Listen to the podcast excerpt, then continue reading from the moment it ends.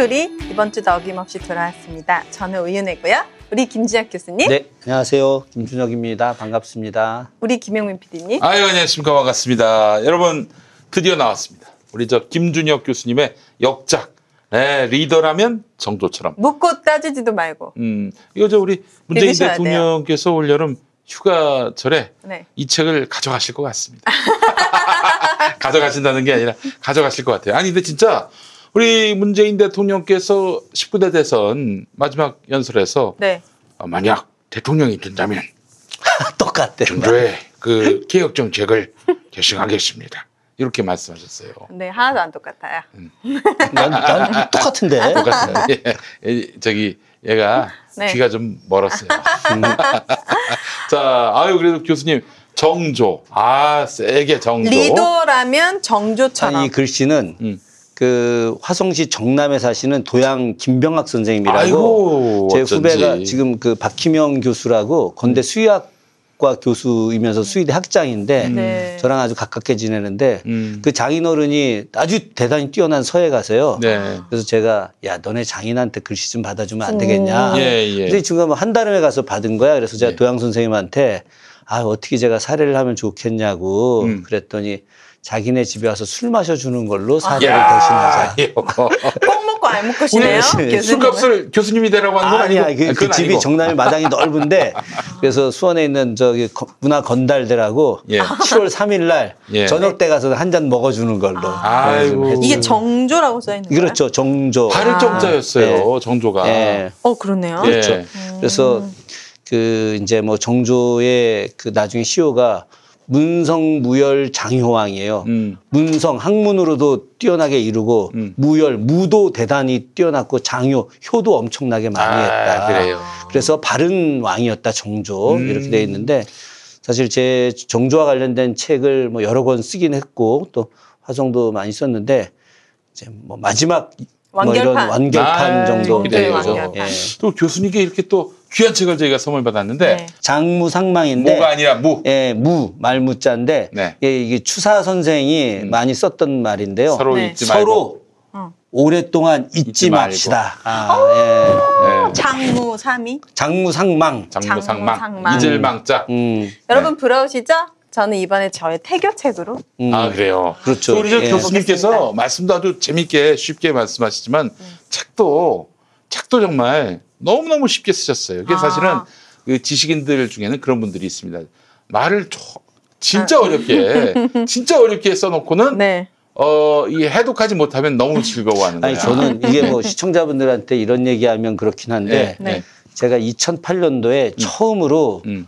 정조에 대한 책을 썼었어요. 오. 아. 이산 정조 꿈의 도시 화성을 세우다라는 책이었는데 네, 네, 네. 네. 저는 뭐 그냥 그 이 책이 음. 제대로 된 책인가 어쩐가 했는데 나중에 지식인의 서재라는 책이 있어요. 네. 거기에 뭐 지금 조국 교수님도 있고 어. 뭐 우리 승효상 건축위원장도 있고 네. 당시 희망제 작소에 박원순. 박원순 상임 음. 이사도 있었고 했는데 박원순 상임 이사 편에 음. 박 시장님이 자기 인생에서 가장 감명 깊게 읽은 책 첫 번째 음. 그 책을 제 책으로 올려놓은 거야. 야. 대박. 그래가지고 우리 친구들이 막 전화가 왔어요. 음. 야 이게 말이 되냐? 음. 어떻게 네가 너 같은 건달이 막 했는데 그때 저는 제가 글쓰기를 잘하는 사람인지 전혀 몰랐는데 음. 그 글쓰기가 굉장히 대단했다라고 생각하고 박 시장님이 읽어보고 자기 인생에서 가장 그래서 우와. 거기에 박원순과 김준혁이 만난 사연 음. 어, 내가 이 책은 왜 첫 번째로 꼽았는지 뭐 음. 그래서 제가 그 뒤부터 글쓰기에 대한 좀 자신감 같은 게 좀 있었던 거죠. 대한민국 최고의 정조 전문가라고 해도 과언이 아니에요. 우리 저, 저 맞아요. 이 김준혁 교수님이요. 네. 그분이 그래서 정조 관련한 책을 굉장히 많이 내셨는데 앞에 계신데 그분이라고 했습니다. 음. 예.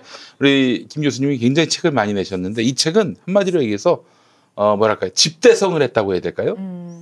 그 어떤 하여튼 뭐 완결판이라고 네. 완결판이라고 네. 보시면 됩니다. 그러니까 김준혁 교수님의 뭐 책이 없는 분들은 최소한 이건 이건 좀 있어줘야 돼. 정조가 궁금하다 하면 이 책 한 권으로 끝날 수 있는. 또 얼마나? 이렇게 쉽게 쓰셨는지 네. 어, 이 한 권을 읽게 되면은 네. 정조에 대한 모든 것들뿐만 아니라 네. 오늘 우리 시대에 정조처럼 음, 제대로 된 아, 개혁이 이루어지려면 어떻게 에, 가능할까? 음. 그 모든 노하우가 또 담겨 있습니다. 우리 출판사 대표가 제 대학 동기인데 네. 우리 저 예전에 예술대 학생회장을 했어요. 아. 아, 뭐 운동권 축구 예. 뭐그 김두관 어? 음. 네. 그 의원의 또 패밀리이기도 한데 음. 이 친구가 좀 이제 건강이 좀 안 좋아요. 아. 어, 그래서 제가 그 친구를 위해서 책 세 권을 이제 음. 이, 냈는데 그 친구가 히스토리의 이야기 해가지고 음. 꼭 10만 권 이렇게 아. 팔게 아, 해달라고 그렇죠. 막 어? 그러니까 지금 뭐 너무나 기다려 이책 예. 10만 권 나간다 이제 어? 이제 180석을 이제 얻고요. 민주당이 에, 이제 개혁을 해야 될 텐데 이제 네. 국민들이 어, 집권하고 문재인 정부가 네. 2년이 지났는데 이제 급기야 이제 에, 지금부터 네. 개혁을 해야 되는데 개혁의 방향은 어떠해야 하며 음. 또 형식은 어떠해야 되는지 그 바로 이 책에 다 담겨 있다고 해도 그럼요. 예. 과언이 아닙니다. 이해찬 지금 그 민주당 대표가 네. 그 몇 달 전에 그런 얘기 했었어요. 예. 음, 정조대왕이 돌아가신 이후에 이 나라의 개혁은 사라졌고 그렇지. 친일파 친미패 수구 세력이 득세해서 음. 오로지 정조의 개혁을 계승한 음. 김대중 정부, 노무현 정부, 문재인 정부만이 민주주의를 하고 있다라고 음. 이야기했거든요. 그러니까 정조의 개혁이 얼마나 대단한지 이해찬 대표도 뭐 새기고 있는 그럼요. 거고 노무현 대통령이 가장 존경한 분이 정조였잖아요. 그죠? 음. 지금 또 문재인 대통령도 역시 마찬가지로 정조를 존경하고 제가 이 책을 쓰게 된 이유는 네. 음. 오늘 이 정말 어려운 시대에 이런 정조의 리더십을 계승하는 음. 나라의 많은 민주 진보 개혁의 리더들이 나오기를 바라면서 음, 네. 그래서 정조는 당시 어려운 시절에 어떻게 개혁을 했는지 음. 또 그걸 하기 위해서 어떻게 사람들을 끌고 갔는지 음. 그런 이야기를 좀 한 거죠. 예. 네, 음, 네. 그래요. 너무 자, 기대됩니다. 여러분 이 책 시대를 이끄는 지도자들의 롤 모델 네. 바로 정조입니다. 정조대왕, 정조대왕하고 노무현 대통령 또 문재인 대통령이 많이 닮았어요. 엄청 닮았죠. 네, 예. 그분들의 그 이 저 인간에 대한 예의라든지 네. 국민을 또 어, 생각하는 마음 정조를 많이 닮았고요. 심지어는 그 정조 대왕이 에, 서울하고 네. 수원을 예, 두개 수도를 음. 어, 나눴다고 해야 됩니까? 만들려고 한 만들려고 거죠. 했어요. 양경 체제. 아. 예. 그저 저 우리 노무현 대통령은 서울뿐만 아니라 세종시를 만들지 않았습니까? 그 이론적 근거가 다 여기에 다 있어요. 네. 그때 제가 그 기획서를 제가 썼었거든요. 예. 당시에. 예. 그 정조 이즘이 바로 노무현이즘이고 네. 문재인이즘입니다. 아. 그 때문에 현 정부의 개혁에 대해서 알고 싶다는 분들은 뭐 조선일보 이런 거 읽지 말고 네. 우리 김준혁 교수님의 리더라면 정도처럼 네. 읽으면은 대략 어떤 진정성으로 지금 국정을 음. 운영하고 있는지 알 수가 있어요. 그 예. 적을 알고 나를 알면 백전백승이잖아요. 음, 태극기 부대 분들도 이 음. 책을 읽으면 음, 어 당당하게 네. 또 정부에 맞설 수 있잖아요. 아니 이거 읽으면은 네. 다 조라수지. 문파가 됩니다. 문파가 돼요. 예. 다 우리 편 되지 다 우리 아, 편. 예, 예. 자 그래요. 좀 어, 저는 이제 좋은 책을 어떻게 표현하냐면은 네.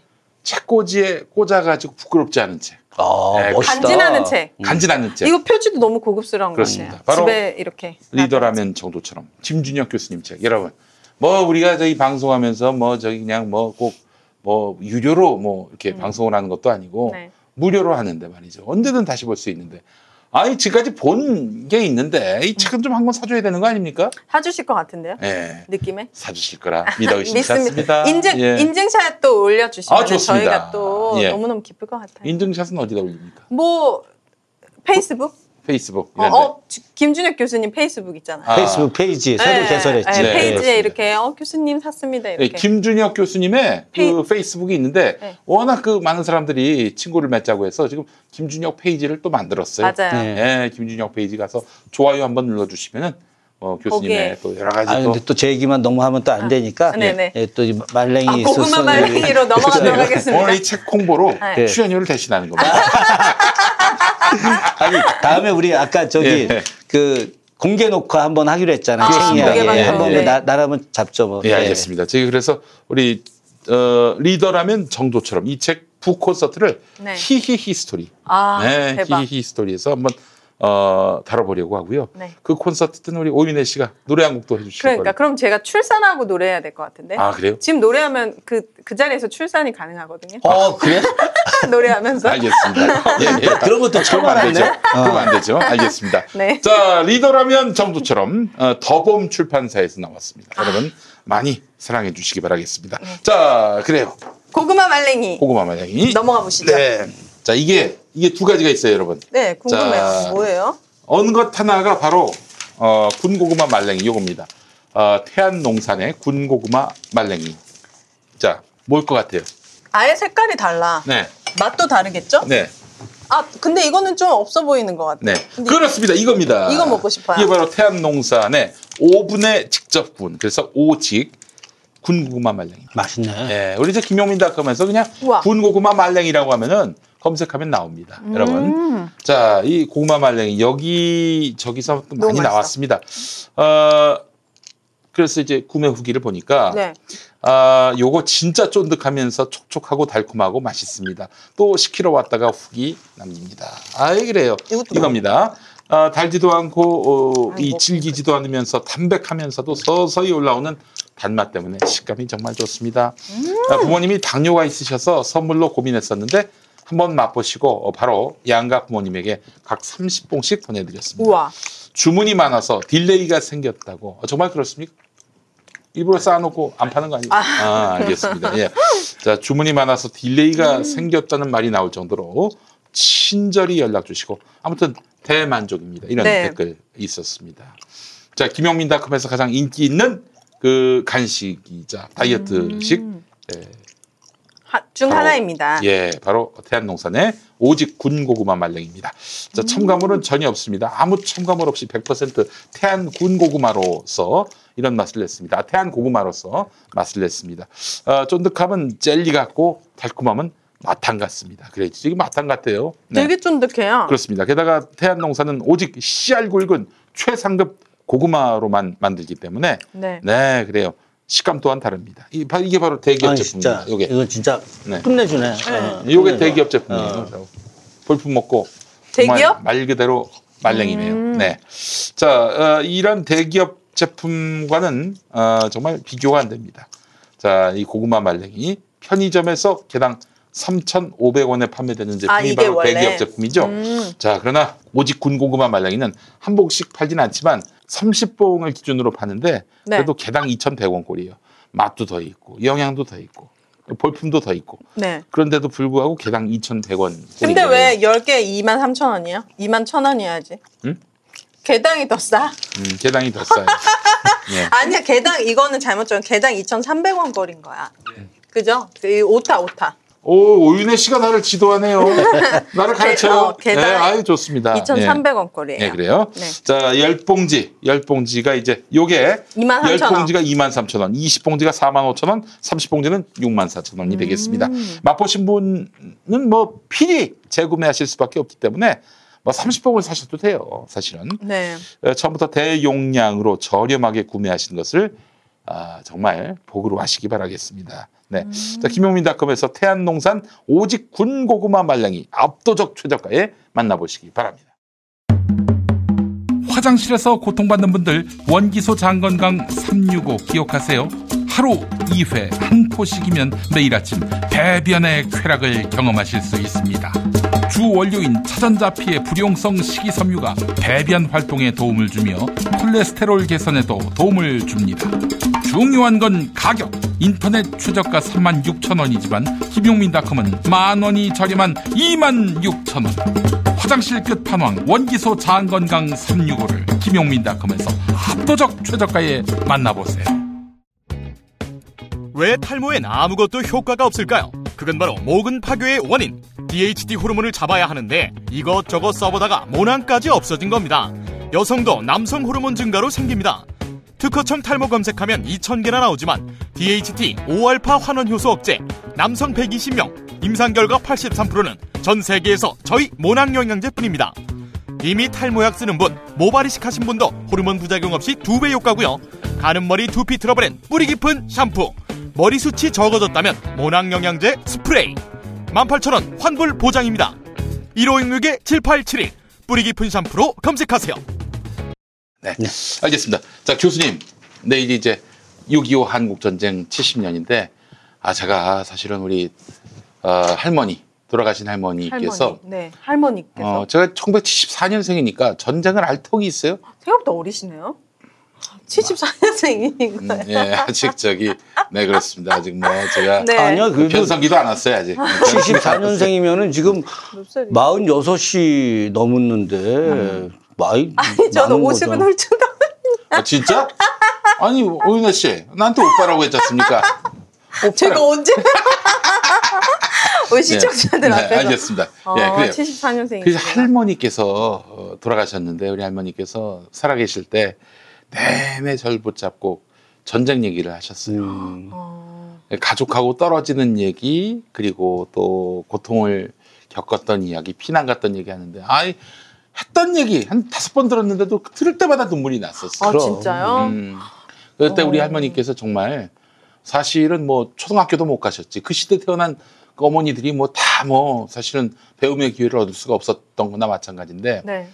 어, 우리 할머니는 참 정말 위대한 평화 사상을 가지신 분이다. 아, 뭐냐? 춘천에 사셨는데 음, 일단 그 이제 인민군이 내려와서 이 말하자면은 공무원들을 총살을 하는 겁니다. 음, 그랬지 그때. 아. 그리고 이제 또 이제 국군이 수복을 했는데 그때 또 인민군에 부역했던 사람들을 총을 쏘고 전쟁은 하여간 나쁜 거예요. 그럼. 이 말씀을 하셨어요. 북이든 남이든 전쟁은 다 나쁜 거예요. 전쟁은 해서는 안 돼. 이 말씀을 하셨습니다.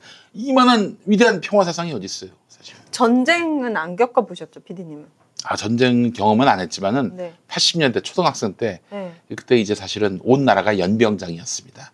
아. 전두환이가 하여튼 뭐 수시로 안보 위기를 막 부르면서 뭐 이용평 씨가 넘어도 뭐온 나라가 차렷 열중전하던 때였고 그리고 뭐 뭐 뭐 민항기 중국 민항기가 넘어왔을 때도 그랬고 언제였더라 한 8월이었는데 또 뭐 뭐 북한에서 뭐가 또 넘어오고 그래서 공습 경보 나고 한 정말 시시각각 시시때때로 국민들을 차렷 열중전시켰었어요.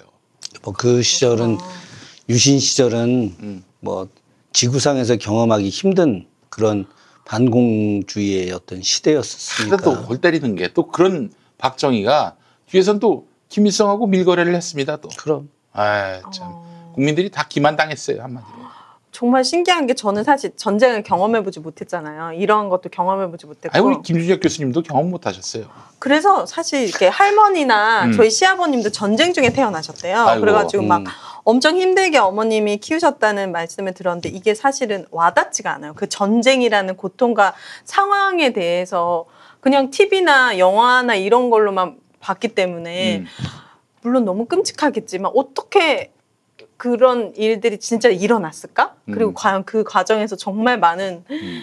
아이들도 태어나고 막 고아도 생 전쟁 고아들도 엄청 생기고 막 음. 그랬잖아요. 뭐 엄청났죠. 거의 뭐 당시 우리 인구가 네. 어뭐 남북한 합쳐가지고 그때 뭐 3천만이 안 되던 시절이었는데 음. 그때 이산 가족만 700만 이상이 되는 거고 죽은 사람이 그 민간인 플러스 군인 합쳐 300만이 넘었잖아. 남북한 합쳐서. 그러니까 어머. 3분의 1 이상이 다 그 아수라장이 된 거예요. 그러니까 300만 명 이상이 죽은 거야. 이거는 엄청난 거죠. 음. 그러네요. 2차 세계대전보다 훨씬 더 많은 숫자가 어, 이 한국전쟁에서 죽은 거고 그래서 사실은 이제 그 전쟁과 관련해서 명칭도 예전엔 6.25 동난 이렇게 불렀거든. 동난이 동난. 무슨 뜻이죠? 같을 동자, 같은 동포들끼리 난, 아, 난이. 있었다. 아. 6.25 동난이었는데 음. 이제 그런 것이 아니라 생각해보면 국제전쟁이잖아. 그렇죠. 왜냐면 유엔 16개 나라가 참전을 했잖아요. 중국군도 그죠? 들어왔고. 중국, 러시아, 소련군도 있었고. 음. 아 소련군도 들어왔습니다. 소련군도 당연히 들어왔죠. 그럼요. 음. 예, 소련군도 있었고 중국군도 있었고 하니까 음. 이것은 우리나라 남북한 빼고 음. 남북한 빼고 18개 외국 군대가 한반도 안에서 전쟁을 한 거예요. 어? 그러니 이거는 2차 세계대전보다 더 많은 군대가 참전을 한 거지. 그렇지 뭐 아프리카에서도 세계 전쟁이야, 세계 전쟁. 어? 아메리카 대륙에서도 오고 유럽 대륙에서도 네. 왔는데 왜 온 거예요? 참전을 참전하기 위해서. 그러니까 아주 간단하게 이야기하자면은 제가 사실 그 한국 전쟁과 관련해서 뭐 이렇게 전문 연구자는 아니잖아요. 근데 제가 뭐 예전에 와다 하루키가 쓴 한국 전쟁이라는 책도 다 읽어보고 브루스 커밍스가 썼던 음. 초기 한국 전쟁의 기원부터 시작해서 그 뒤에 나중에 소련에서 나온 문서들을 보고 브루스 커밍스가 또 내용을 좀 바꿨어. 음. 그 책도 읽어보고 그 브루스 윌리스의 그 책은 꼭 읽어봐야 돼요. 브루스 웰리스. 근데 지- 지금까지 브루스 나온 커밍스. 브루스 커밍스라고 예, 미국 그 학자가 있어요. 네.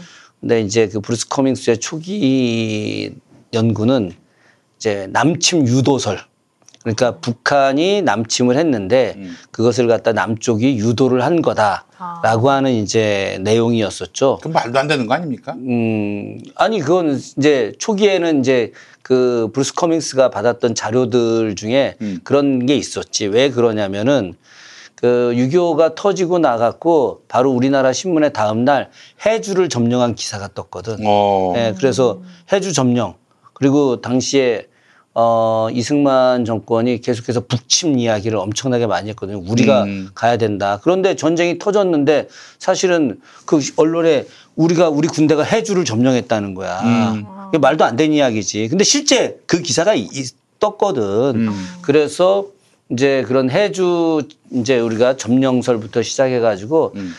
도망가면서 계속해서 거꾸로 언론에다가는 우리가 북을 공격해서 이기고 막 넘어가고 있다. 네. 이제 이렇게 막 한 거야. 네. 그래서 이제 이런 부분들이 사실은 은밀하게 이미 음. 준비돼 있었던 거다. 음. 그래서 남침 유도설이다 이제 이런 게 있었는데 음. 사실은 그거는 이제 그, 어, 자, 새로운 소련의 음. 정보 공개 또 중국의 정보 공개 음. 거기에 더해서 이제 미국의 방선주 박사라고 있어요. 음. 우리나라 이제 교포신데 네. 그 방선주 박사가 이제 미국 국무성부터 시작해서 엄청나게 자료를 많이 찾아낸 거죠. 음.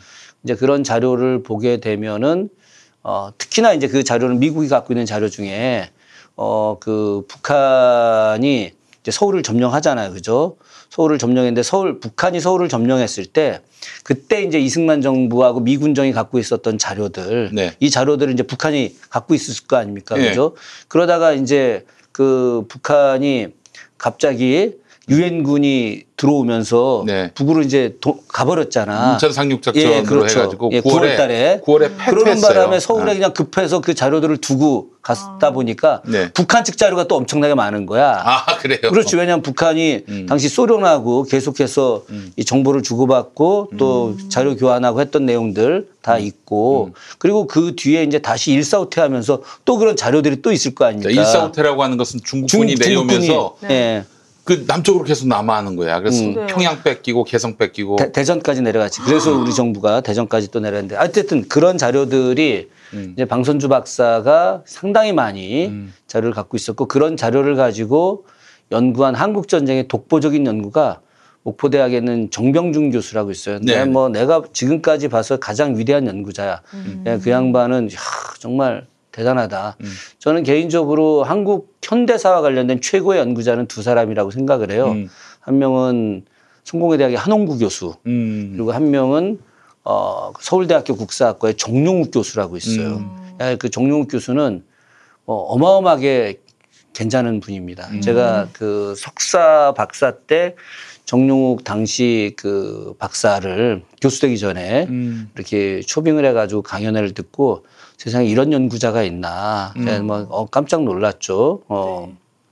근데 거기에 버금가는 연구자가 그 지금 정병준 교수인데 그 책 이야기를 오늘 좀 하려고 하다가 음. 네. 그러면 이제 너무 또 방대해지고 또 이렇게 그 이제 여러 막그 깊숙하게 들어가야 되기 때문에 하여튼 그 얘기를 다 할 수는 없으나 핵심적인 내용은 이제 그 최근에 한겨레 신문에도 이제 뭐 이렇게 나왔던 글이긴 합니다만은 오판에 오판이 계속 이어졌다라고 하는 거죠. 음. 실제로 당시에 이제 그, 어, 조선공산당 이제 남노당 위원장이었다가 나중에 부르가 갖고 부상하고 있던 박헌영이 박헌영. 이제 그 김일성한테 아, 어, 전쟁을 하게 되면 사흘 안에 한반도 점령이 된다. 왜 사흘 안에 점령되는 이유는 지금 그 남쪽에 있는 그 백, 민중들이 지금 이 이승만 정권에 대해서 분노하고 있기 때문에 모두가 다 들고 일어나서 어, 우리 그 북한의 어떤 그 조선공산당을 다 지지할 하- 한다.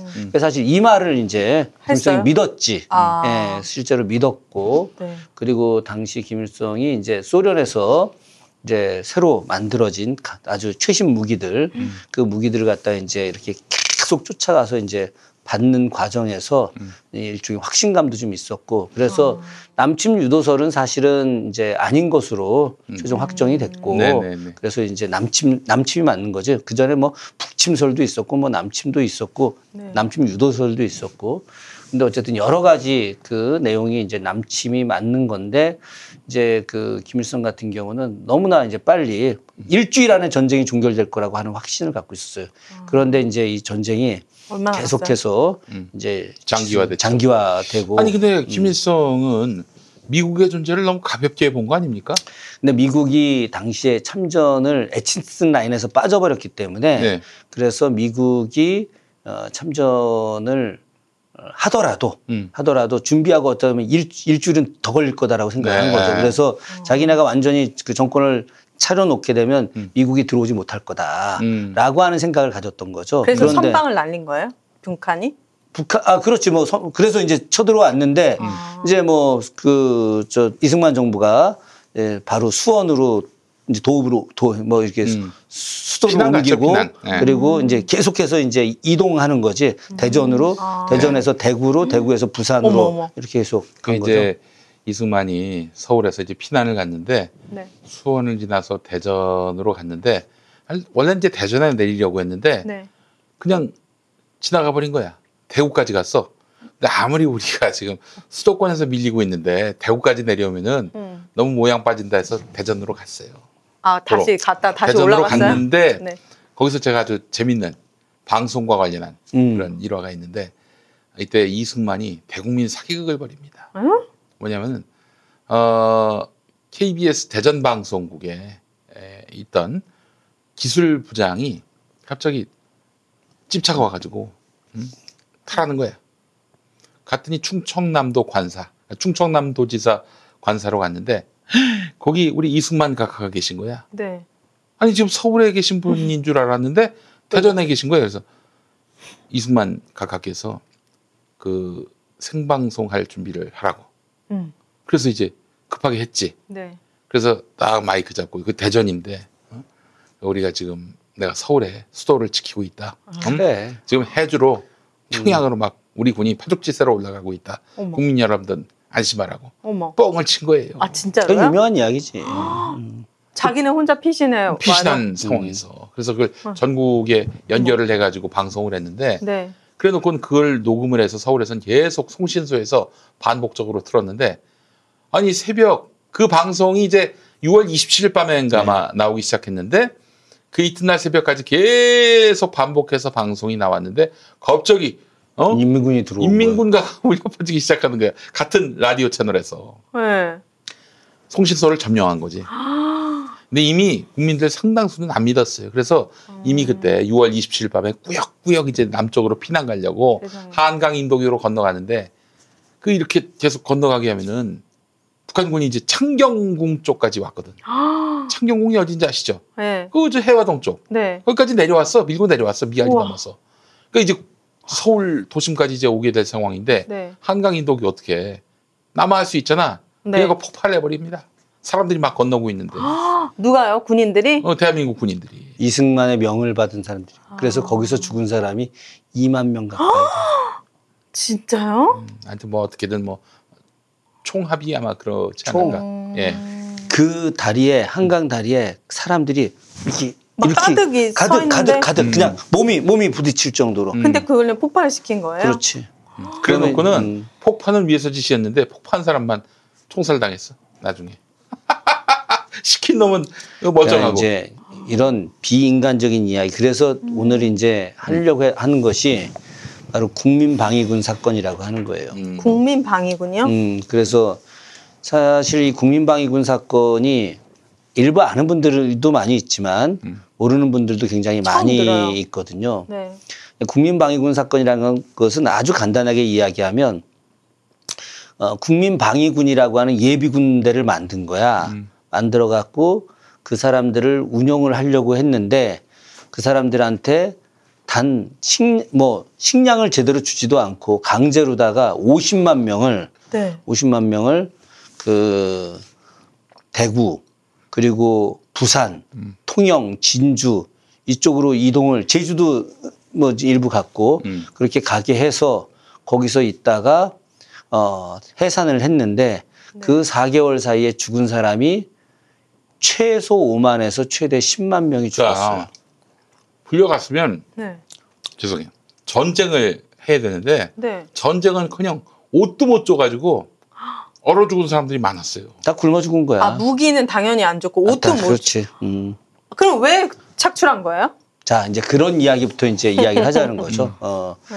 그럼 국민방위군이라는 게 도대체 뭐냐부터 네. 다시 이야기를 해야 되는 거예요. 어, 6.25 전쟁이 터지면서 이제 우리가 이제 그 용- 용어를 이제 한국 전쟁 요즘 많이 이렇게 코리아 워라고 해서 어, 한국에서 일어났던 국제 전쟁이기 때문에 한국 전쟁이다 이렇게 이야기하는데 이제 그 북한군이 내려왔는데 내려오고 나서 이 북한군이 이제 유엔군도 공습하고 미군도 공습하고 막 이러면서 전사자가 많이 있잖아요. 그죠? 그래서 네. 서울과 경기 일대에서 그래서 의용군이라고 해서 의용이라고 하는 것은 의롭고 용감한 군대다라고 해서 의용군이라고 하는 거죠. 그래서 당시 서울 경기 지역에 있었던 젊은 사람들을 강제로다가 음. 북한군으로 편입을 시켜버려요. 음. 이렇게 편입된 사람들이 한 20만 명 가까이 됐어요. 굉장히 많았지. 어마어마하게 많은 숫자였죠. 아 남한 사람들을요? 그렇지. 그래서 아. 그때 이제 의용군에 어쩔 수 없이 끌려간 사람들이 굉장히 많았다고. 어머. 그래서 이제 그 의용군들이 이제 북으로 같이 갔잖아요. 물론 탈출한 사람들도 있고 막 했지만은. 그래서 이런 경험을 이승만 정부가 알고 있는 거잖아. 음. 그래서 당시 그 1950년 12월 달에 중공군이 대거 참전을 하는 거야. 음. 중국 군대가 네. 당시 이제 중공군이라고 불렀지. 중공 다 대거 참전해서 이제 남쪽으로 정부가 도망가야 되는 상황이 됐거든. 그걸 우리가 이제 일사후퇴라고 이야기하는데 아. 1월 4일 날 본격적인 후퇴가 됐다라고 해서 이제 일사후퇴라고 하는 건데 네. 이때 이 이승만 정부가 생각해낸 것이 뭐냐? 아, 만약에 우리가 이 여기서 젊은 사람들이라든가 군인이 아닌 남자들을 갖다가 그대로 두고 그냥 후퇴를 하게 되면 북한 군대가 이 사람들을 다시 또 의용군으로 차출해 가게 되면 우리가 불리할 거니 이 사람들을 북한한테 넘겨주지 않게 하기 위해서 이들을 국민 방위군이라고 하는 그런 예비군으로 만들어서 전쟁 훈련을 시킨 다음에 전쟁에 참여하게 하자라고 해서 이 사람들을 국민 방위군으로 해서 경상도로 이제 가게 만든 거예요. 네. 근데 이 국민방위군으로 들어간 사람들 같은 경우는 어 군대 가면은 최소 밥은 줄 거다. 그렇지. 그리고 옷은 줄 거다라고 음. 생각을 한 거예요. 위험하긴 해도 위험하긴 해도 위험하긴 해도 어. 밥은 주고 잠도 재워주고 뭐 그리고 이 사람들은 일단은 기본적으로 17세부터 40세까지인데 네. 나이가 좀 먹은 사람들이고 또 후방으로 간다니까 음. 그래서 자기들이 실제 전투에 나가서 죽지는 않, 전투에 참여해서 이러지는 않을 거다. 음. 그리고 지금 막 힘들어 죽겠는데 밥은 준다니까 그렇게 해서 이제 참여를 하게 된 거죠. 이 숫자가 43만 명이야. 하하. 43만 5천 명. 우와. 굉장히 많은 건데 근데 요 앞에 군대가 하나가 있었어. 요런 유사한 군대가 요런 유사한 군대가 호국군이라고 있었어. 호국군. 음. 그러니까 이 호국군이라고 하는 것은 그 전쟁 나기 전에 49년도에 만든 예비군 같은 거예요. 네. 그러니까 우리나라가 이제 그 이런, 이런 예비군 같은 제도를 갖다가 미국식 제도를 받은 거야. 미국이 징병제가 아니잖아요. 미국이 모병제잖아. 미국이. 그래서 주 방위군 이번에 트럼프가 그, 어? 저 뭐야 흑인 사- 살인 사건 났을 때 그때 이제 그 저 뭐야 시위대를 갖다가 진압하기 위해서 주 방위군을 갖다가 동원시키려고 했었잖아요. 그죠? 아, 네. 그주 방위군 제도가 사실은 모병제거든. 다른 나라는 당시에 다 대부분 징병제였거든. 그이 독일의 전신이 프로이센인데 프로이센이 이제 비스마르크가 징병제하고 그 이후부터 시작해서 전 세계가 거의 징병제로 가다 지금 거의 다 모병제로 바뀌었는데 근데 이제 그렇게 미국은 징병제로 하려고 하다가 안 돼서 계속 모병제로 있었거든요. 그래서 모병제와 비슷한 그런 북한의 주방위군 네. 어, 그걸 이제 내셔널 가드라고 하는데 이 주방위군과 매우 유사한 형태로 만든 게 호국군이라는 거였는데 네. 이 호국, 호국군은 만들려고 해서 뭐 간부도 뽑고 막 했어요. 그때 이제 60세까지 음. 17세부터 60세까지 이제 막 이렇게 갖고 예비군식으로 뽑았는데 이 사람들을 간부를 이제 뽑은 거야. 간부 뽑는 게 뭐 간단해. 어. 뭐 과거에 군 경험이 있는 사람, 뭐 경제적으로 여유 있는 사람, 어, 음. 그럼 간부가 뭐 되는 그 거야? 지역 뭐 공무원이 추천해 준 사람, 뭐 이런 식으로 하면 은 이제 뭐 간부가 되는 거야. 네. 요즘으로 말하면 뭐 예비군 동대장 뭐 이렇게 하듯이 음. 우리도 한 저 30년 전만 하더라도 사병 출신으로다가 제대를 했는데 예비군 동대장 하겠다는 사람들이 있으면은 한 달 동안 논산훈련소에서 교육시켜 가지고 음. 갓소위 인간시켜서 바로 인관한 날 제대를 시켜버려요. 아. 그래서 그 사람들을 예비군 대장으로 했지. 그 뒤에는 이제 뭐 정식으로 대위 소령 이렇게 한 사람들이 제대하고서 예비군 이제 동대장 하고 막 이렇게 했거든. 공무원 신분으로다가. 음. 처음엔 공무원 신분이 아니라 그런 방식으로 했었어요. 네. 이런 유사한 방식으로 다 하려고 했는데 뭐 군복도 제대로 지급이 안 되는 거야. 돈이 없으니까. 그래서 호국군이라고 하는 걸 이제 해체하고 대신에 그걸 어떤 걸로 했냐. 바로 청년 방위군이라고 하는 걸 만들었어요. 음. 이 청년 방위군은 어떤 애들을 그대로 불러들인 거냐? 대한 청년단 애들을 불러들인 거야. 음. 대한 청년단을. 대한 청년단이라는 게 대한 청년단이 있고 서북 청년단이 있었거든요. 얘네들이 다 이 북쪽에서 내려와서 깡패들하고 조직폭력배들하고 연결돼 있어갖고 테러를 막 한- 했던. 뭐 이 정말 나쁜 놈들인 거지. 음. 근데 이 그 대한 청년단을 갖다가 이제 그 청년 방위군으로 만들었는데 이 청년 방위군의 핵심 멤버들로 하여금 국민 방위군이라고 하는 군대로 바꾸게 한 거예요. 음. 그래서 청년 방위군 이 저 대한 청년단의 우두머리가 신성모야 국방부 장관. 국방부 장관 음. 그리고 총재가 이승만이었어. 그러니까 대한 청년단이라는 게 왜? 사설기구인데 대통령이 총재고 우와. 국방부 장관이 단장이잖아요. 아니 사설기구인데. 어머. 말도 안 되는 거지. 네. 그래서 이것을 갖다가 국민 방위군 형태로 바꿔낸 거예요. 바꿔내는 과정에서 사람들이 잘 모르는 것 중에 하나가 뭐냐면은 바로 당시에 국회에서 법을 만들어서 통과가 된 거예요. 음, 이게. 음.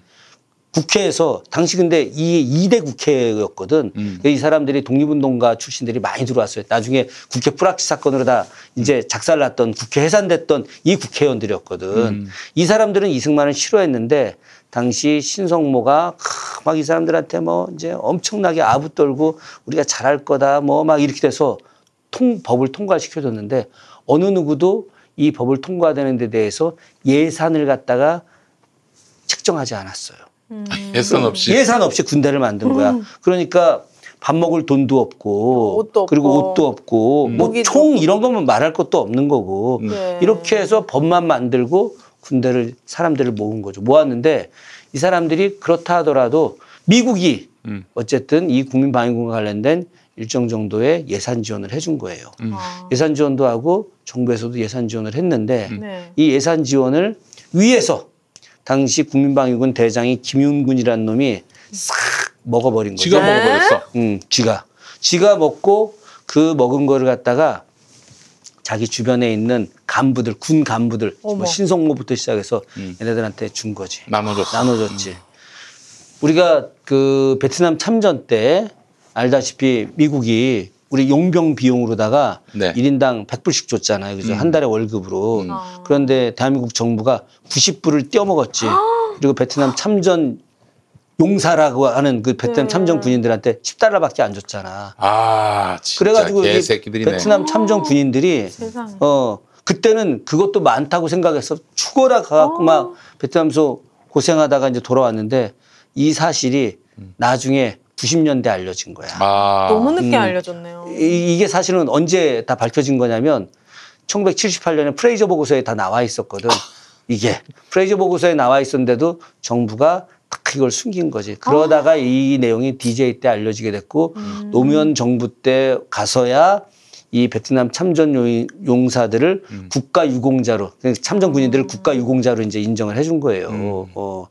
그러니까 베트남 참전 군인들이 얼마나 기가 막히겠어. 이 네. 양반들. 고육제 전후에 이 사람들 해갖고 막그저 가스통 들고 나와갖고 음. 진보 세력들한테 막 이야기하는데 원래 그럴 게 아니라 지금 저 미통당 애들한테 가스통 그렇네요. 방화 방 그러니까 방화기 들여대야 되는 거야 이게 네.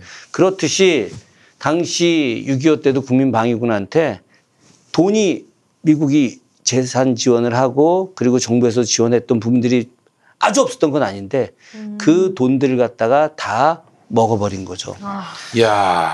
근데 이 놀라운 거는 뭐냐면은 제가 이제 국민방위군과 관련해 가지고 먼저 공부 좀 한번 해보려고. 사실 국민방위군과 관련해서 제가 그 알게 된 내용은 뭐 예전에 뭐 우리 뭐 한국 현대사 관련돼서 우리는 공부는 했으니까 네. 알게 됐지만 이영희 선생이 썼던 책에 보면 나오잖아요. 그래서 그 책에 보면은 이영희 선생이 음, 역정이라는 책이 있어. 역정 나의 대학 시절. 어. 그게 바로 이제 자기 젊은 시절의 이야기거든. 네. 이 양반이 어쩔 수 없이 돈 때문에 살기 위해서 군대를 가잖아요. 통역장교로. 근데 군대가 있을 때 이제 진주에서 있을 때 이 국민방위군이 진주로 내려온 거야. 이거는 그 임원영 선생하고 같이 대담집 대화에도 나오는 이야기예요. 이게 나의 청년 시절 역정 그 내용이 거의 대화에 다 또 들어가 있어요. 그러니까 만약에 청년 시절 그, 그 역정 그 책은 구하기 굉장히 어렵습니다. 아주 어렵고 대화에 보면은 그 이야기가 나오는데 거기 보게 되면 이영희 선생이 어떻게 국민방위군에 대해서 이야기를 하느냐 인간의 몰골이 아니다. 왜냐하면 서울서부터 다 국민방위군으로 해가지고 무조건 그냥 막 그 막 수천 명 수만 명이 남쪽으로 내려온 거잖아요. 그죠? 네. 남쪽으로 내려왔는데 먹을 걸 준 적이 없잖아. 어. 준 적이 없으니까 그냥 완전히 그냥 그 이게 해골 산송장이 돼서 내려온 거야. 어. 오다가 죽은 사람들도 태반이고 그때가 1951년 1월 달에 모집을 해갖고 겨울에 내려오게 했는데 이때 내려온 겨울에. 사람들이 옷을 줄줄 알고 군복을 아, 줄줄 알고. 자기 가족들한테 자기 입던 옷을 주고 나온 거야. 아이고, 이런. 이게. 예. 아. 충남 금산의 넓은 인삼밭. 정성 농장을 일군 농부 아버지 이정열 씨. 자연은 노력한 만큼 내어준다. 그 자연의 마음을 알기에 정성 농장을 더불어 일구는 아들 이성규 씨도 아버지에게 배운 것처럼 정직하고 또 성실하게 정성 농장 홍삼은 인삼 재배부터 가공 판매까지 모두 책임지고 있습니다. 그래서 대한민국 1등 품질을 자부합니다. 검색창에 정성 농장 홍삼을 검색해 주세요. 정성 농장 홍삼. 전화 문의는 010-9754-6972. 운전자를 위한 꿀팁 7,000원 운전자 보험 카페. 교통사고 형사 합의, 벌금, 변호사 비용은 자동차 보험에서 보장 못합니다. 운전자 상해까지 보장하는 7,000원 운전자 보험 카페. 버스, 택시, 트럭 등 영업용 운전자를 위한 13,500원 운전자 보험 카페도 있습니다. 집 두 채 월 만원 화재보험과 식당, 상가, 공장 화재보험도 상담합니다. 실손 암보험 역시 7,000원 운전자 보험 카페. 검색창에 7,000원 운전자 보험 카페. 전화번호 02849-9730. 다이어트도 건강도 맛도 포기할 수 없다. 비타샵 그린 스무디 다이어트. 성공적인 체중 조절의 열쇠는 식사법과 운동입니다. 이제 하루 한두 끼 비타샵 그린 스무디 다이어트로 바꿔 드세요. 비타샵 그린 스무디 다이어트는 동결 건조한 수십 가지 국내산 채소 곡물과 세 가지 단백질, 비타민, 미네랄, 식이섬유로 만든 맛있고 건강한 체중 조절용 조제식품입니다. 1522-6648 혹은 비타샵을 검색해 주세요.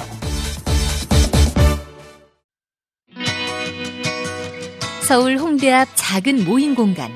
알고 계시나요? 스튜디오 벙커 원.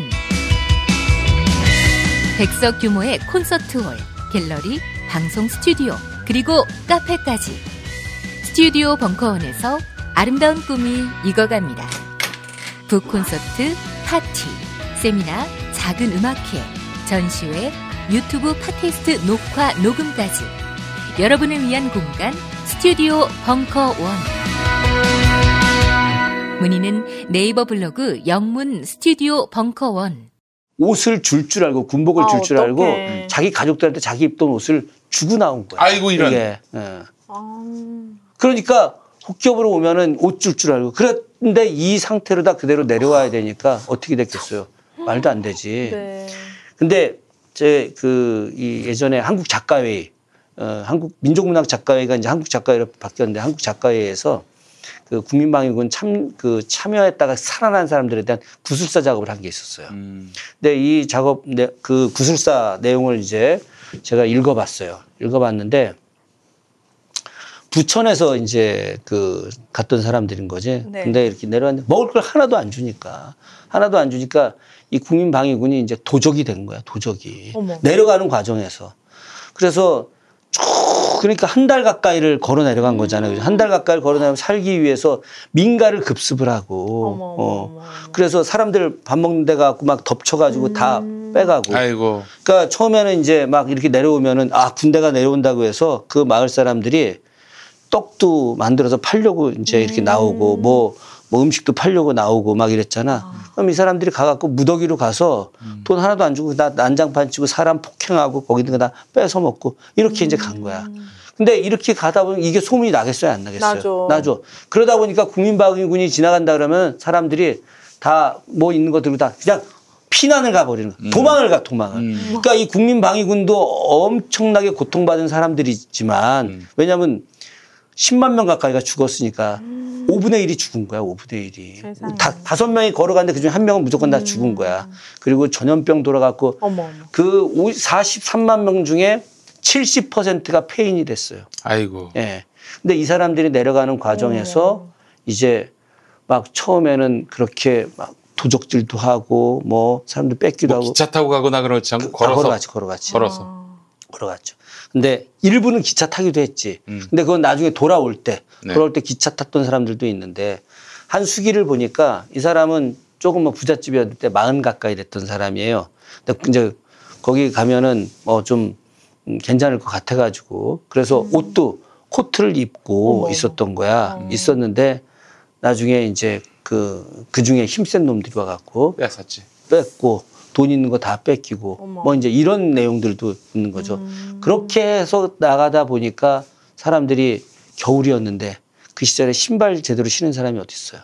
없어요. 아니 아. 그 한국 전쟁 때뭐 그때는 고무신 신고 다녔을 고- 거야. 고무신도 없었지. 집신 뭐 막 하고 대박. 그, 그 시절에 그래서 삼배옷 입은 사람들도 태반이었고 어머. 소못 입은 사람이 거의 없었어요. 그게 그러니까 겨울에 삼배옷 입고 다 해지고 신발도 없고 그러니까 다 동상 다 걸린 거야. 다. 다 걸린 상태에서 그대로 내려가 갖고 이영희 선생님이 이거는 인간이 아니다. 이거는 다들 지옥도 이런 지옥이 없다. 그래서 당시에 이 사람 통역 장교 출신 통역 장교인데 그 이제 사단에다 연락해서 막 이 사람들 을 도와주려고 막 그 군복도 좀 알아보고 또 어, 먹을 것도 알아보고 또저 담요도 알아보고 막 했는데도 다 허사였죠. 아니 정부는 뭐 했습니까 그때? 돈 빼돌렸대잖아요. 정부는 다 돈 빼돌리고 신경도 안 쓴 거야. 아니 그 사람들이. 내- 집단적으로 내려가는데 음. 발생할 수 있는 여러 뭐 불미스러운 일이나 이런 것들 통제도 안 하고 통제 뭐 안 했지. 안 하고 도적질을 그냥 하건 뭐 거기서 뭐 알아서 밥은 잘 챙겨줘라. 뭐 이렇게 한 거지. 그리고 야. 그 지역에서 지역에서 군수들한테 밥 좀 챙겨줘라 이러는데 아니 6.25때 음. 먹을 것도 일반인들도 없는데 그 사람들한테 밥 챙겨주라고 하면 챙겨주겠냐고요. 음. 그렇게 해서 챙겨주질 못했지. 그러니까 이 사람들이 이제 1월 달에 소집돼 가지고 음. 한달 가까이 내려간 거예요. 어디까지 2월이 된 거야. 내려간 거예요? 통영, 부산, 음. 진주, 걸어서요? 대구 걸어서 다 이 사람들이 그래서 갔는데 숙소가 없는 거야 숙소가 갔는데 또 음. 잘 데가 없어요? 잘 데가 없어 잘 데가 그 없어가지고 노숙했어요? 어떡해. 그래서 보통 이제 학교에 학교에 음. 집어넣는데 그 이영희 선생 그 글에 보게 되면 음. 이 전쟁 때문에 유리창이고 뭐 이런 거 다 깨졌을 거 아니야. 그런데 바람이 숭숭숭 부는 거죠, 그죠? 근데 그나마 교실 안으로 들어간 사람들은 살아났지만 교실 바깥에서 들어갈 공간이 없어서 어머, 어머. 노숙한 사람들은 다 얼어 죽은 거야 이게.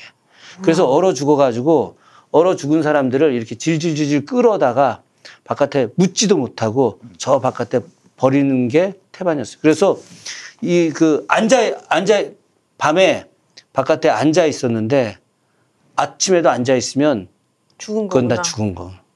그렇게 해서 엄청나게 많은 사람이 아니 죽은 그럼 거예요. 그통그그이 인솔하는 사람은 없었습니까? 그러니까. 인솔하는 사람 있었죠. 총 들고 총 군인들? 아니 뭐 그 중에 도망간 사람들도 있기도 하고 하지만 그 군인들이 음. 이제 인솔하고 내려갔는데 음. 군인들이 이 사람들이 나라를 위해서 싸울 사람들이잖아. 음. 이 사람들이 적들이 아니잖아요. 음. 그럼에도 불구하고 이들을 도망가지 못하게 하기 위해서 공포스럽게 한 거죠. 그러니까 도망도 못 가고 이 사람들은 군인도 아니고 그니까요. 적도 아니고 뭐야. 애매한 사람이 돼서 내려가서 도망가려고 그러면 총으로 쏴 죽이기도 하고 그러니까 이 사람들 가지도 못하고 이런 말도 안 되는 일이 벌어진 거예요 이게. 그러니까 결국에는 그 북으로 북에 가서 그거를 못하게 하려고 그렇죠. 그냥 계속 그냥 무책임하게. 무책임하게, 나무로만 어, 내려간 내려, 거죠. 내려가게 한 거네. 어, 어,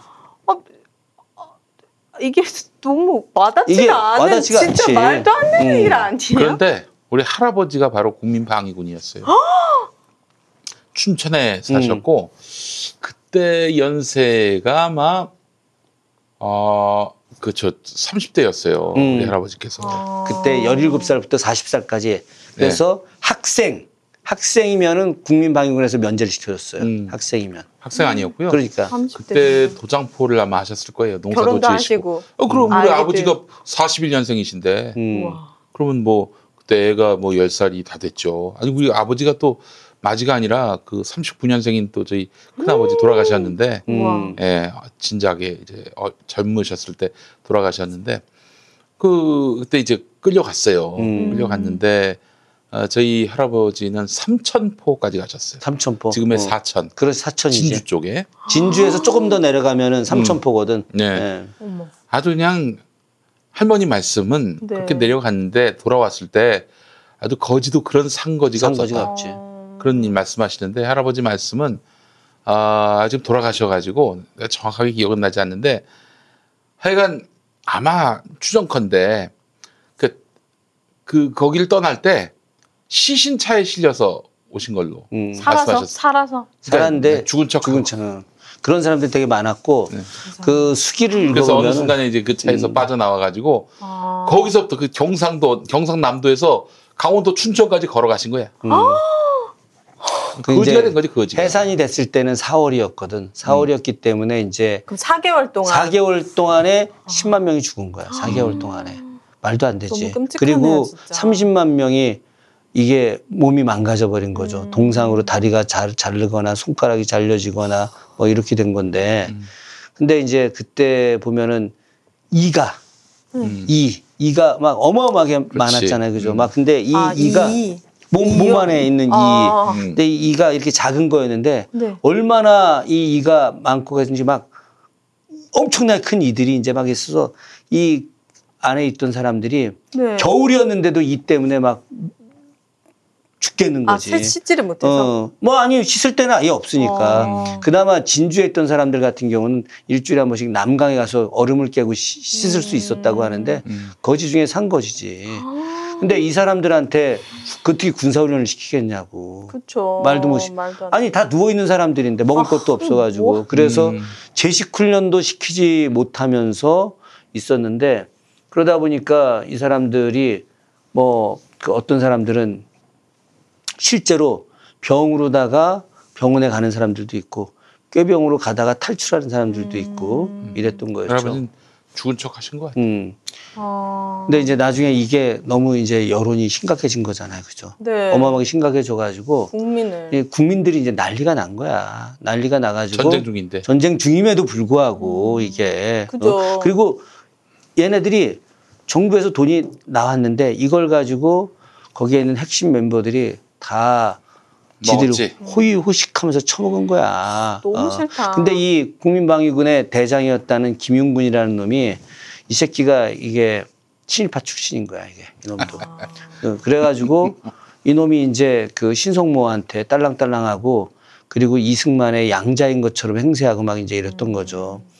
그래서 국민 여론이 너무 안 좋아갖고 당시 신성모가 헌병대 사령관한테 김용군을 갖다가 이렇게 좀 형량을 줘야 된다라고 이제 이야기해서 군사 재판에 이제 올렸죠. 네. 올렸는데 김용군이 얼마나 뇌물을 그 사이에 많이 줬는지 뭐 그 기록을 보면은 재판하는 과정에서도 당당하게 뭐 웃고 떠들고 그래갖고 무죄 판결이 났어요. 1심에서 어머. 무죄 판결이 나고 이제 부사령관한테 3년형을 줬지.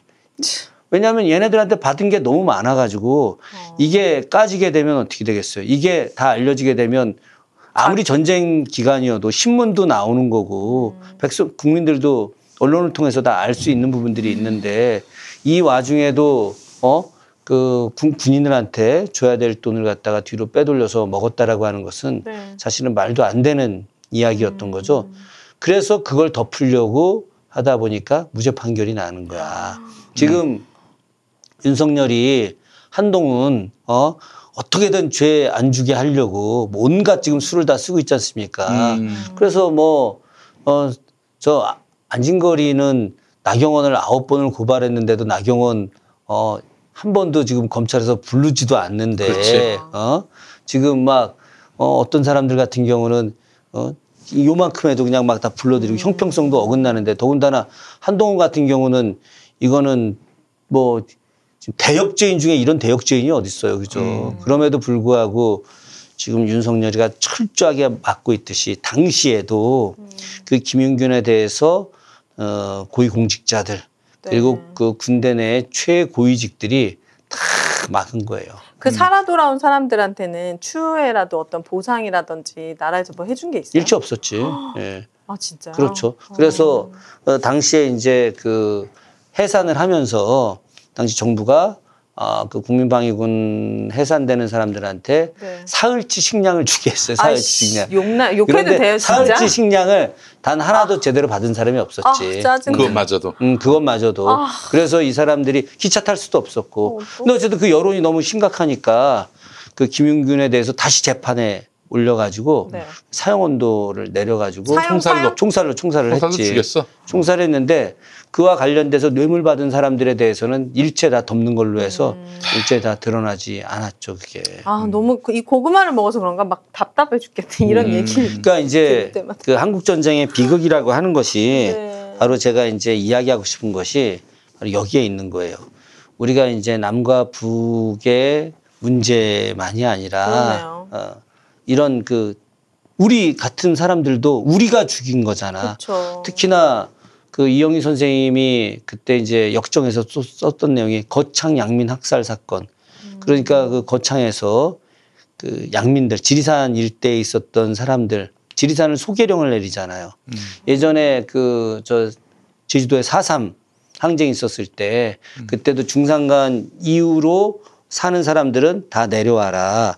바닷가 쪽으로 내려와라. 만약에 거기 있으면 다 빨치산으로 인정해서 다 죽여버리겠다라고 해서 다 어마어마하게 죽였잖아. 그래서 당시 제주도 인구가 30만 명이었는데 3만 명이 죽었잖아요. 3만 명. 아무 잘못도 없는 민간인이 3만 명, 10명 중에 한 명이 죽은 거야. 10명 중에 한 명이. 근데 이 거창 같은 경우는 당시 양민들이 지금 거창 인구가 얼마나 되겠어요. 거창이. 당시에 거창의 양민들이 5천 명이 죽었어. 5천 명.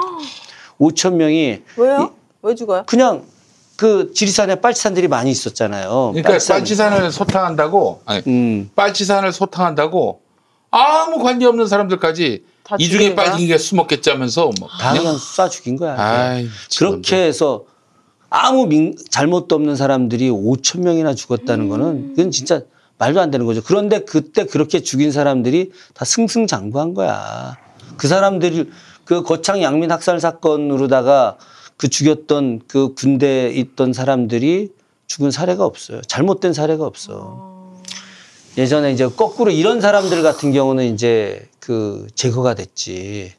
차이력 같은 사람 들어보셨죠? 차이력. 차이력? 네, 차이력이라는 사람이 어 경찰이에요. 근데 이 네. 사람이 민족주의자야. 네. 민족주의자인데 이 차이력이 어 그나마 빨치산 토벌할 때 양민들을 갖다가 음. 그못 죽이게 했던 사람이었고 어. 근데 왜 죽였? 왜벌 아니 받았어요? 그 이게 네. 차이력이 그 이렇게 거기서 지리산 토벌대를 갔다가 마지막에 죽였던 사람 중에 하나가 그 유명한 남부군 대장 이현상이었어요. 음. 이현상. 그래서 이현상 남부군이라는 영화가 있었어요. 음, 남부군이란 영화도 있고 남부군이란 뭐 책도 있었는데 그러니까 이태. 이태. 음. 나중에 이제 뭐 변절했지. 어, 하여튼. 남부군이 뭔데요? 남 남부군이라는 게 군 그 빨산 군대 이름이지. 아, 남부군. 그럼 잘 죽인 거잖아요. 예, 어? 그러니까 북한군이 네. 그 인천 상륙 작전으로 허리가 끊긴 거야. 음. 그러면서 이제 남쪽에 있던 북한군이 그냥 완전히 고립이 된 거지. 그러면 차이력이 잘 죽인 거 아니에요? 빨갱이를 죽였잖아요. 아 이제 그- 그거는 전투 과정 차이력이 잘 죽였지. 네. 잘, 잘 죽. 근데 본인으로서는 당시 최고의 검을 이현상을 죽였으니까. 음. 근데 그런데 이현상이 죽고 난데 차이력도 이현상을 알거든. 음. 왜 아느냐? 이현상이 일제 강점기에 엄청난 독립운동을 했던 사람이었거든. 사회주의 독립운동을. 음. 이현상이. 음. 어. 이 사람은 그냥 뭐 이렇게 변절자도 아니고 숨어있던 사람도 아니고 박헌영이나 이런 사람들처럼 엄청난 일을 했던 사람이었지. 이현상이. 음. 이현상은 뭐 천재 중에 천재로 소문났던 사람이었고 어 이현상이 원래 이제 고창 고보 출신이고 경성제대 나왔던 사람이었거든요. 그러니까 당대 최고 엘리트였는데도 불구하고 사회주의 운동을 했던 사람이었고 그런 사람의 이야기를 차이력도 알고 있었지. 그러나 어. 이념 대결로 인해서 차이력은 그 사람을 죽일 수밖에 없었고 이현상은 사실은 남부군 대장에서 이제 해, 해촉이 됐지. 북에서 남부군 대장 지위를 박탈시켜 버렸거든. 아, 네. 그래서 이제 몇 명하고 내려왔지. 내려오다가 그때 그 내려올 때 죽기 전에 마지막 만났던 사람을 제가 인터뷰를 했었어요. 오. 네, 네, 네. 그 양반은 지금 이제 이 세상 사람이 아니지. 음. 그 사람은 제가 그 양반을 인터뷰했던 게 96년도, 1996년도였는데 빨치산 출신이죠. 그 양반도. 47년도에 이제 그 내려왔던 오리지널 구빨치지. 이 사람 이름이 송영회라는 사람이 송영회. 송영회인데 가명으로다가 어. 어, 저 송시백이라고 하는 이름을 썼어요. 송시백. 네. 그래서 내가 이제 물어봤지. 그때 그 안기부 안가에 있었을 때 내가 인터뷰하다가 아주 작살날 뻔했어요. 음. 국정 사람들한테. 네. 어, 그래서 왜 당신 이름이 송시백이라고 지었느냐 그랬더니 자기가 그 한국 역사를 공부하면서 이 사람 경성제대 출신이었죠. 예.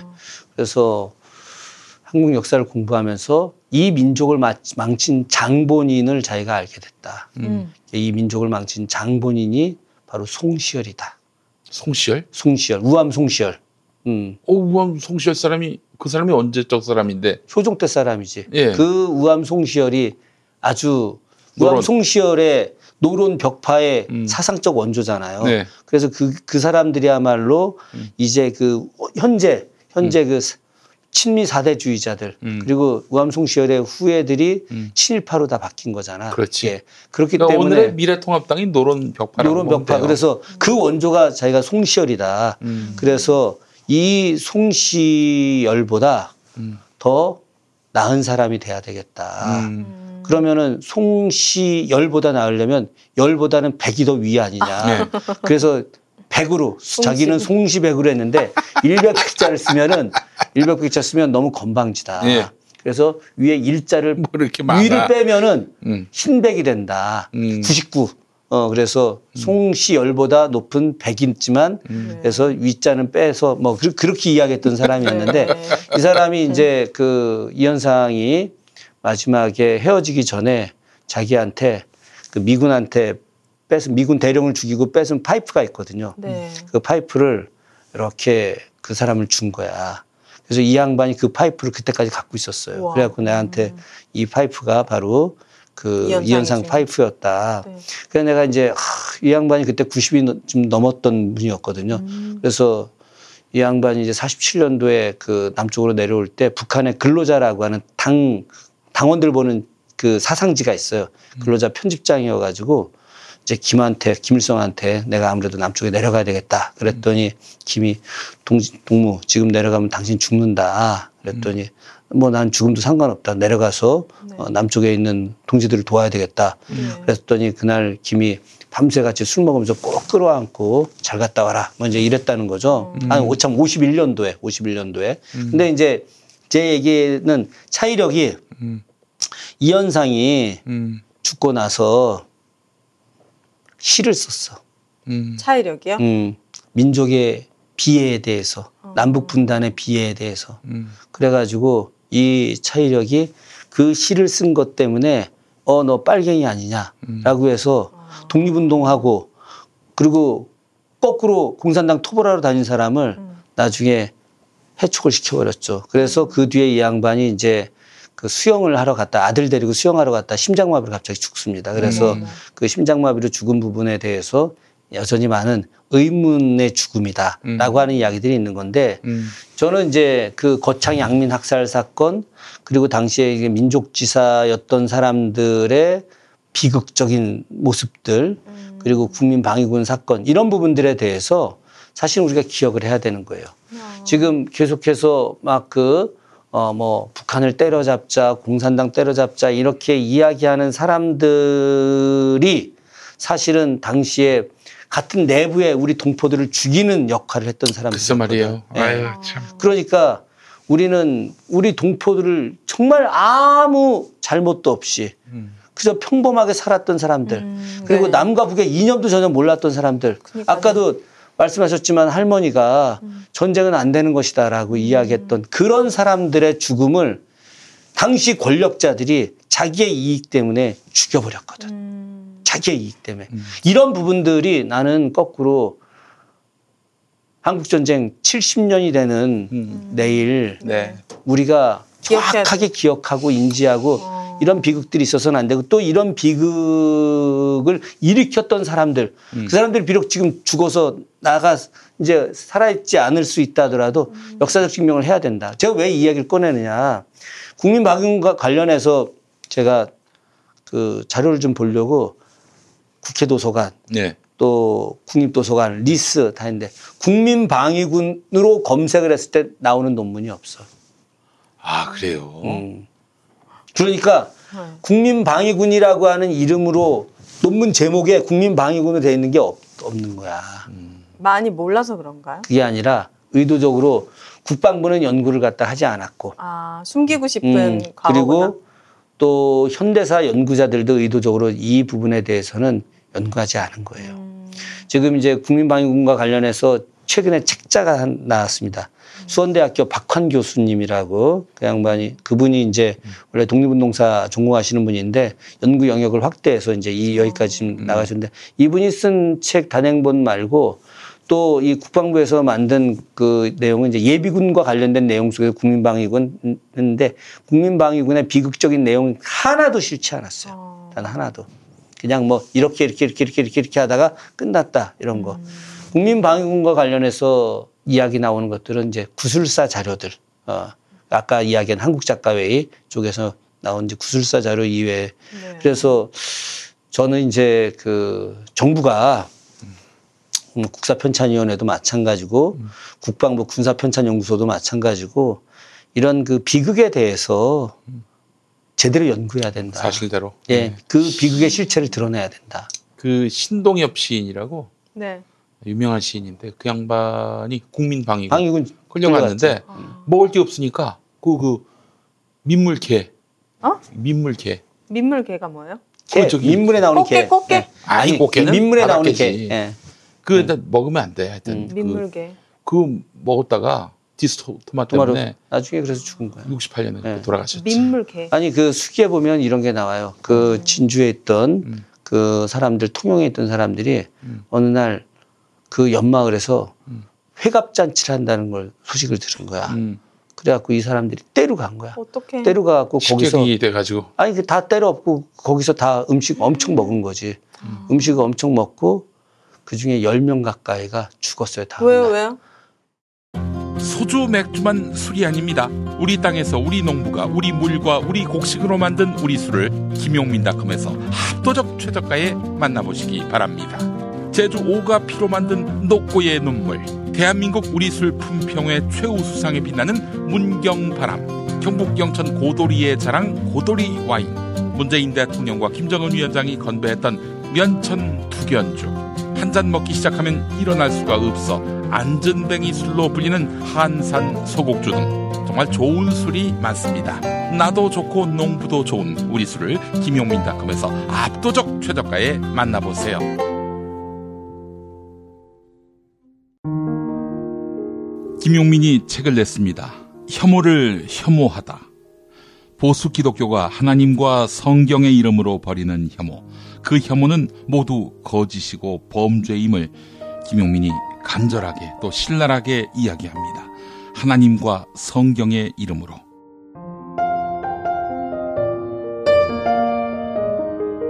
난민, 성적 소수자, 특정 지역 출신 인사, 스스로 목숨 끊는 이들.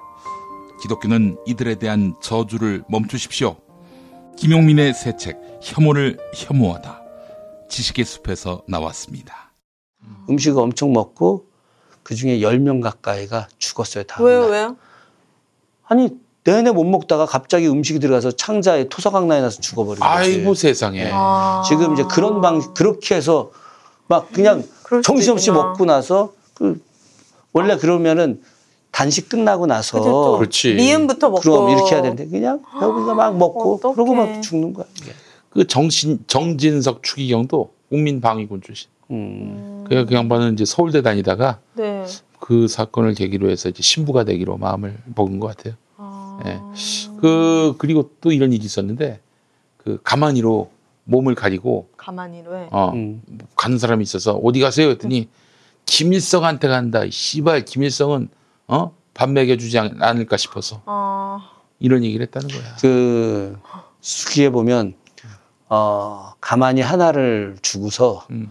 두 사람 보고 이제 쓰라고 했다는 거예요. 음. 그 진주에서. 이옷 근데- 대신에 그렇지 옷도 없고 아. 이불도 없고 아, 1월 달 새끼들. 추울 때 아. 음. 그런데 가만히 그게 제대로 그니까요. 그두 사람이 그걸 갖고 그러니까. 어떻게 그걸 써? 음. 뭐 하는 어, 거야? 그래서 바깥에서 얼어 죽은 사람들이 태반 얼어 죽은 음. 사람 먹지도 못했지 춥지 음. 옷도 안 입었지 어, 너무 상상이 안 되네요. 너무 끔찍하네요. 그런데 이렇게 상상이 안 되는 일이 실제 있었던 1951년에 존재했던 거죠. 그렇기 때문에 이걸 1월 달에 만들었다가 3개월 만에 급거 해단을 시켰는데 그러니까요. 해단 시켰는데 그 사이에 10만 명 가까이가 음. 죽은 거예요. 너무 많이 죽었네요, 음. 진짜.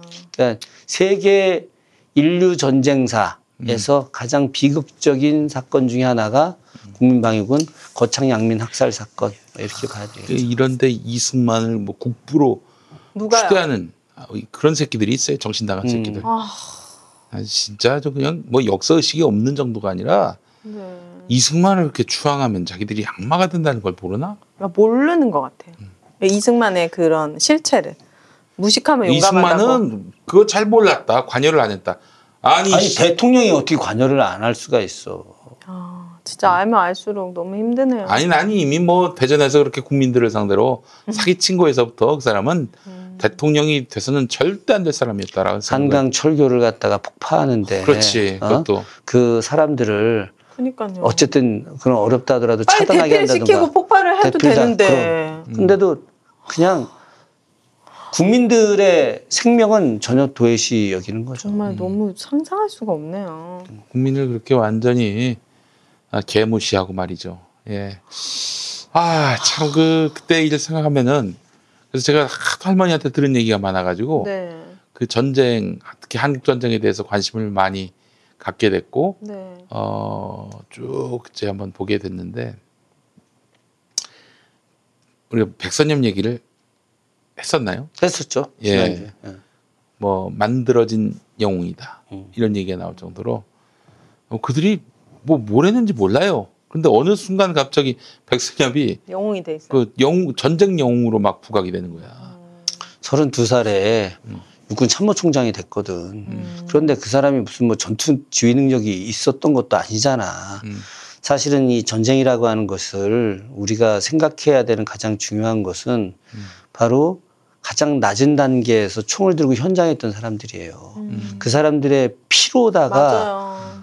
전쟁 뭐 아군이든 적군이든 맞아요. 그 사람들을 기억해야 되거든. 맞아요. 그 흥남부두에서 그 이제 일사후퇴 이후로 계속 뭐 중국에서 어마어마한 군인이 내려오니까 네. 미국도 밀리고 계속 밀리고 그래서 흥남에서 이제 마지막 배가 이렇게 오지. 예, 뜨게 됐어요. 거기 피난민들이 다 탔지. 아, 그 중에 바로 문재인 대통령 아버지 어머니도 타신 거야. 아, 그래서 내려와서 문재인 대통령을 나신 거요? 낳으신 거죠. 예. 그러니까 문 대통령은 어찌 보면은 난민이에요, 난민. 피난민. 음. 피난민도 난민이지. 난민이지. 난민이지. 근데 이제 거제도에 오셨단 말이죠.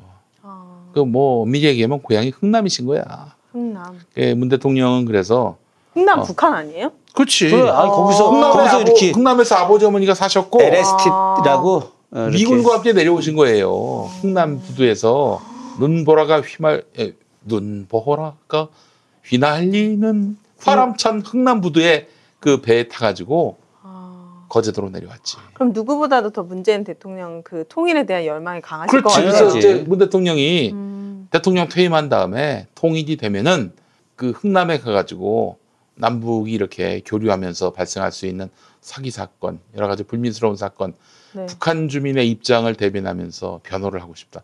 이 말씀을 하셨어요. 우와, 진짜 정말 우리나라는 대단한 게 되게 짜, 어떻게 보면 한 50, 70년 전의 일이잖아요. 음, 근데 70, 100, 100년도 안 돼서 음. 그런 처참한 전쟁을 겪었는데 지금 또 엄청 발전해져 OECD국에 또 선진국이 됐잖아요. 그렇지.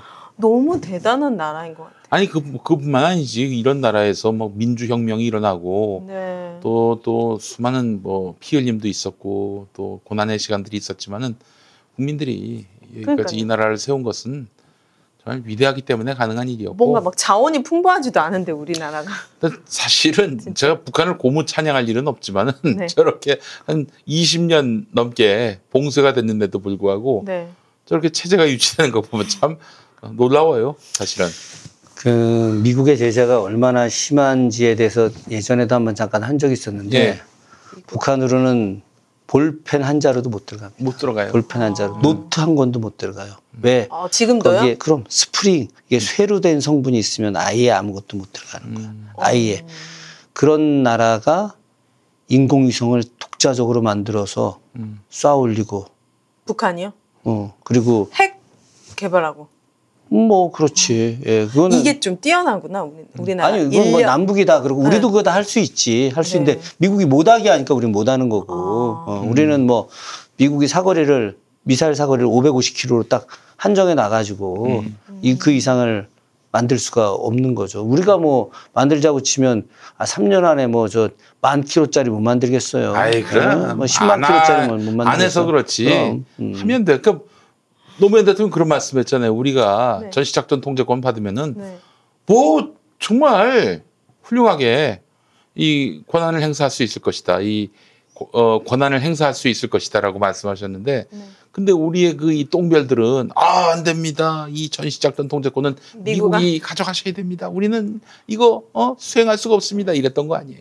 음. 이래놓고는 나 국방장관이요, 나 육군참모총장이요 거들먹거렸다는 얘기 아니잖아요.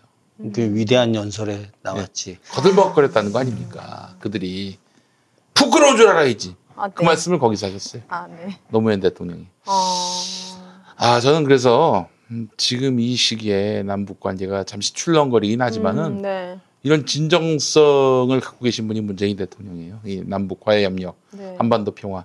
그렇기 때문에 다시 금방 또 이 관계가 회복될 거라는 믿음이 있고 아울러 어, 그분의 임기 안에 뭐 가시적인 뭔가 조치가 나오지 않을까. 그리고 이번에 볼턴 회고록을 통해서 아니, 뭐문 대통령의 진정성이 드러난 거 아닙니까? 볼턴은 네. 역으로다가 볼턴 회고록을 통해서 네. 문재인 대통령의 내용이 드러났고 음. 야 그거 대단해 그냥 그 다음 날 한글로 번역된 거 여러 군데서 저한테 카톡으로 보내주더라고 그래서 아주 흥미롭게 잘 읽었고 예. 저는 그 오늘 아까 인터넷 보니까 음. 어, 북한의 김정은 국무위원장이 남쪽과 관련된 대남 여러 행동을 다 중지시켜라라고 해서 확성기도 다 철거하고 아. 해안 부문도 다 닫고 어. 이렇게 했다는 거죠. 아. 결국 뭐 전 뭐 그 기사 들으면서 보, 보면서 음. 아 김정은 국무위원장이 문재인 대통령의 뭐 마음을 이제 아, 다시 또 알았다. 음. 그래서 뭐 그런 거 있잖아요. 보면 이제 여동생은 좀 막 이러고 오빠는 아니야 이렇게 또 하고 그러면서 뭐 지금 이제 여러 협상하자는 거죠. 또 이야기도 하고 그래서 뭐 미국 정부 야 트럼프 너도 좀 잘 들어 그리고 지금 뭐 바이든 너도 좀 잘 들어 뭐 이렇게 이야기하는 건데 저는 가시적으로 북한이 했던 뭐 최근에 일련의 행동들이 좀 성과를 좀 보이고 있는 게 아닌가 하는 네. 생각이 들면서 제가 그 지난주에도 이야기했지만 7월 8일 안에 이 문제는 다 아, 자연스럽게 진짜 예, 정리할 대단하세요. 교수님. 아니 오늘 북한의 김정은 위원장이 에, 대남 적대를 보류하라 이랬을 때 음. 이분이 먼저 생각이 났어요. 아, 진짜요? 우리 김준혁 교수님이. 아, 아니 이분이 또 맞히시는 건가? 어? 특사를 보내야 되는데 우리 아니 그 교수님은. 남북 관계 굉장히 네. 용하세요. 아. 그 전에 그 작년에 하노이 회담 노딜 됐을 때도 네. 그, 그곧 회복될 것이다. 6월 30일에 그렇게 해서 판문점에서 마- 남북미 만났고 또 그 그해 9월에 그 누구야 저 볼턴이 돼서 거 아닙니까? 또 이번에 잠깐 출렁이긴 했지만은 네네. 또 순항할 것이다라는 이 믿음. 아, 교수님 저는 어떻게 돈을 잘 벌 수 있나요? 돗자리 까셔야 되는 거 아니에요? 이 정도면은? 이 윤혜 씨는 윤혜 씨는 네. 큰 부자가 될 거예요. 아니 이 정도 살았는데도 돼, 줄 서야 네, 돼. 이 정도. 살았는데 아무 이- 네. 일도 안 생기면 아무 아, 그래요. 마음의 부자가 되겠습니다. 아니 진짜로 여러분. 부자 될 예, 거예요. 아, 알겠습니다. 네. 우리 저 교수님이 정말 용하세요. 특히 저 주역에 또 아주 능통하시거든요. 아, 예, 여러분. 아, 우리 김준혁 교수님의 네. 에, 이 책을 리더라면 정조처럼. 주역을 한번 또 봐주시는. 아, 그 제목이 예. 거기 그 정조의 숨겨진, 숨겨진 리더십 코드 5049라고 부제가 거기 있거든요. 5049, 예. 5049가 주역이 핵심 내용이에요. 오. 그래서 그 원래 그 주역 점을 칠때 네. 50개 산가지를 갖고 치는데 그게 시초라고 하거든요. 예, 그 중에 예. 하나는 제왕의 음. 산가지기 때문에 그대로 두고 49개로 치거든요. 음. 그래서 49이 의 어떤 여러 내용들 그래서 정조의 리더십을 음. 49가지의 사례를 들어가지고 저 책을 쓴 거고 나중에 잘 되면은 음. 제가 또 원래 제 후배들이 형 그 history 가서 주역 이야기 다시는 하지 말라고 막? 특히 김봉균 의원이 예. 절대 하면 안 된다. 아, 형. 왜요? 음. 아유, 진짜. 그래서 내년에 제가 예. 그러면은 저 그 구군 한번 좀 보는 걸로 이렇게 한번 하죠. 그 알겠습니다. 예. 그 남북 관계는 이제 앞으로 좋아진다는 말씀인 좋아지죠. 거죠? 예, 좋아지죠. 예. 여러분 정말 큰 기대를 하셨으면 좋겠고요. 네. 6.25 70년인데 이 70년 아니 우리가 이 70년까지 그 성경에도 보면은 네. 그 이스라엘이 멸망을 했어요. 남유다가 멸망을 해서 여기 살던 사람들이 다 바벨로니아로 강제 이주가 됩니다. 네. 왜냐하면 거기 있으면 또 반란을 획책할 수 있기 때문에 네. 그래서 그 자기 나라로 엄청난 그런 어 거리에 그 바벨로니아로 끌려갔어요. 어, 네. 바벨론 유스라고 하죠. 근데 거기서 굉장히 고생을 했고 결국에는 다시 돌아왔어. 음. 또 그래서 거기서 이제 강제로 끌려와서 네. 또 돌아간 기간 다 합치니까 네. 70년이야. 이렇게 해서 70년에 네. 그 어두운 음, 그런 어, 고난의 시대가 끝났는데 우리 한반도에도 이제 음, 이 이런 분단의 망령이 좀 사라질 때가 된 게 아닌가 그럼요. 하는 그런 믿음이 있습니다. 예. 오늘 교수님 덕분에 음. 6.25 전쟁의 또 다른 이면의 진실을 알게 된 것 같아가지고 또 그러니까 숙연해지네요. 북한이 남침한 것에 대해서 이거는 민족사적 범죄죠. 분명히 역사적 책임을 져야 될 일이긴 하지만은 이승만 정권이 과연 자기 국민을 그렇게 처참하게 어. 과연 그 남침의 피해자라 하더라도 이 과연 용납이 될 수 있는 일을 했던가 음. 우리도 한번 곰곰이 따져볼 필요가 있을 네. 것 같아요. 맞습니다. 오늘도 정말 좋은 말씀 해주셔서 네. 감사합니다. 네. 여러분도 잘 들으셨다면 정조라면 리더처럼 아시죠? 책 잊지 마시고 음. 꼭 구매해 주세요. 어, 오늘도 늦은 시간까지 함께 해주셔서 정말 감사드리고요. 저희는 다음 주에는 좀 특별한 시간을 준비했잖아요. 네. 아시죠? 네. 아, 네. 다음 주에 더 많이 기대해 주세요, 여러분. 감사합니다. 네. 고맙습니다.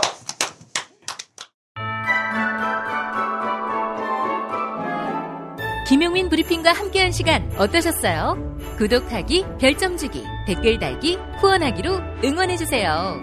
이 방송을 유튜브 김용민 TV를 통해서도 만날 수 있는 거 알고 계시죠? 그럼 다음 시간에 다시 만나요.